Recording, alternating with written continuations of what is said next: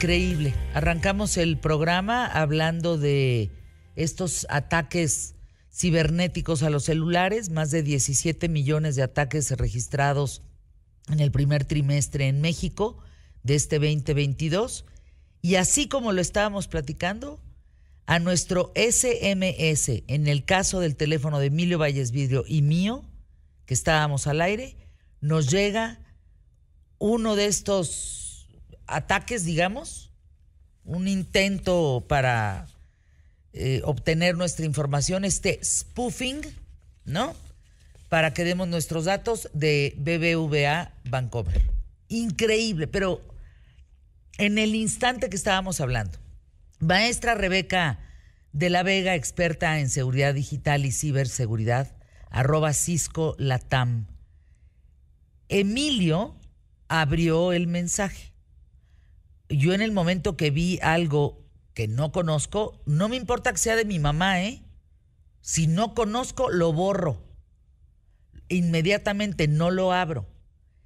Estamos expuestos, se debe de abrir, no se debe de abrir. ¿Cómo le podemos decir al público más inteligente de la radio y la televisión en México que se proteja a través de sus celulares, que no abran todo. ¿Qué tal, Fernanda? ¿Cómo estás? Muchas gracias por invitarme y un saludo a tu auditorio. Y pues sí, efectivamente los ciberataques ocurren cada minuto y no solamente en el celular. Eh, eh, y hay una práctica que es desconfianza 100, es decir, hay que desconfiar porque no importa que aparentemente venga de tu mamá o venga de alguna persona conocida, ese mensaje puede ser malicioso, ¿no? Hay que desconfiar. Y hay que educarse también porque la, la ciberseguridad es una responsabilidad de todos y cada uno de nosotros. Y yo te decía, no solamente el celular, Hoy en día que estamos en el ciberespacio, todos los que tenemos, por supuesto, nuestro celular conectado al Internet, pero también una computadora o una tableta, todos los que consumimos servicios digitales estamos expuestos a estos ciberataques que pues eh, son un negocio jugoso para quienes los hacen. Eh, estamos hablando que en México somos alrededor de 96 millones, 98 millones de usuarios de Internet, más o menos. Estamos expuestos todos, como tú dices, a esas amenazas. Sin embargo, no todos tenemos los mismos dispositivos. ¿Cuáles dirías que son los dispositivos más eh, vulnerables, los que son más susceptibles de un ataque de malware? Todos los que están conectados al Internet. Ándale. O sea, los 96, 98 millones, punto.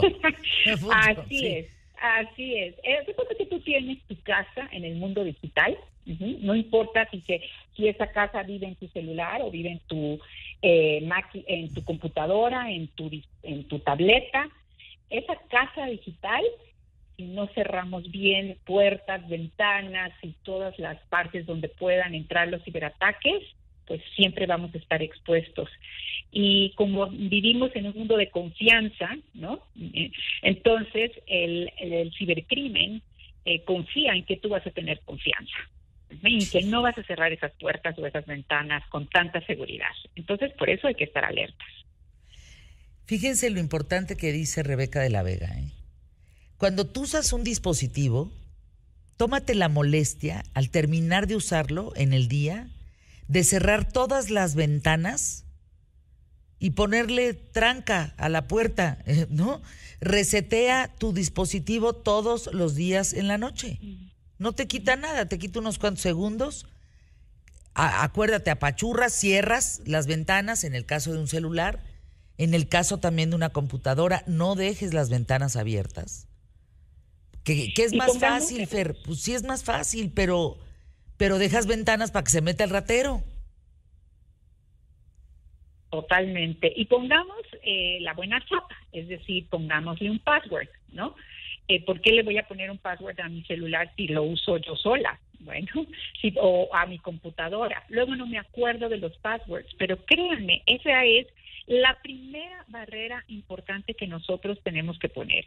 Y si yo pongo en mi password Rebe123, muy probablemente alguien vaya a saber, a, vaya a saber que yo puse ese password. Entonces hay que poner passwords un poco más complicados, ¿no? Con eh, letras, con algún signo, con algún número y no pues eh, cosas muy obvias.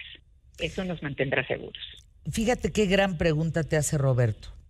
Dice por aquí, a ver, ¿qué tan, digamos, qué tan confiables son los gestores de contraseñas?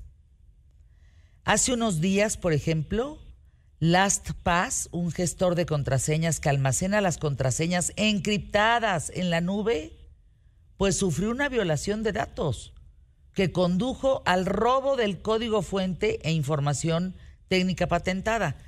Esto es delicadísimo. A la vieja usanza, Rebeca, tú eres la experta, pero ¿qué no deberíamos de tener nuestras contraseñas apuntadas en un cuadernito en nuestras casas? Pues de dónde, depende de dónde vamos a guardar el cuadernito, ¿no? Ah. Porque también es eso, ¿no? Eh, yo tenía, mi mamá tenía un directorio ahí junto a su mesita donde tenía todos los teléfonos. Hay que ponerlo en un lugar seguro. Hay que ponerlo en un lugar seguro porque si no dejamos a la de alguien más, imagínate que yo tenga todas mis contraseñas anotadas, las del banco, las de mi correo electrónico, las de, no sé, el, el, SAT, cualquier, todas mis, mis claves. Y alguien pues entra y le toma una foto. No se lleva mi cuaderno, le toma una foto. Ya ahí eh, es, eh, estamos vulnerables. Hay que guardarle como cuando guardamos las llaves en nuestra casa, ¿no? Ahí hay que hacerlo así. Ahora, en el caso de la pregunta de Roberto, aquellos eh, aplicaciones o servicios que te dicen yo te guardo el wallet, ¿no? Por ejemplo, de un iPhone eh, o aplicaciones que te guardan tus contraseñas, ¿lo harías? ¿Lo recomiendas? Bueno, yo soy muy desconfiada personalmente. Entonces, esas llaves yo las guardo en un lugar seguro eh, conmigo. Entonces, eh, algunos, eh, en general, esas, esas aplicaciones son confiables en general, pero nuevamente vuelvo a mi principio con el que comencé en la conversación de hoy, cero confianza, ¿no? Yo las guardaría donde yo sé que nadie las va a poder tomar. Hablando, por ejemplo, de digamos, como signos que tú verías en tu computadora o en tus dispositivos, en todo aquello que tú uses a través de Internet, que serían focos rojos, Rebeca de la Vega? Que tú dirías, híjole, esto no está bien.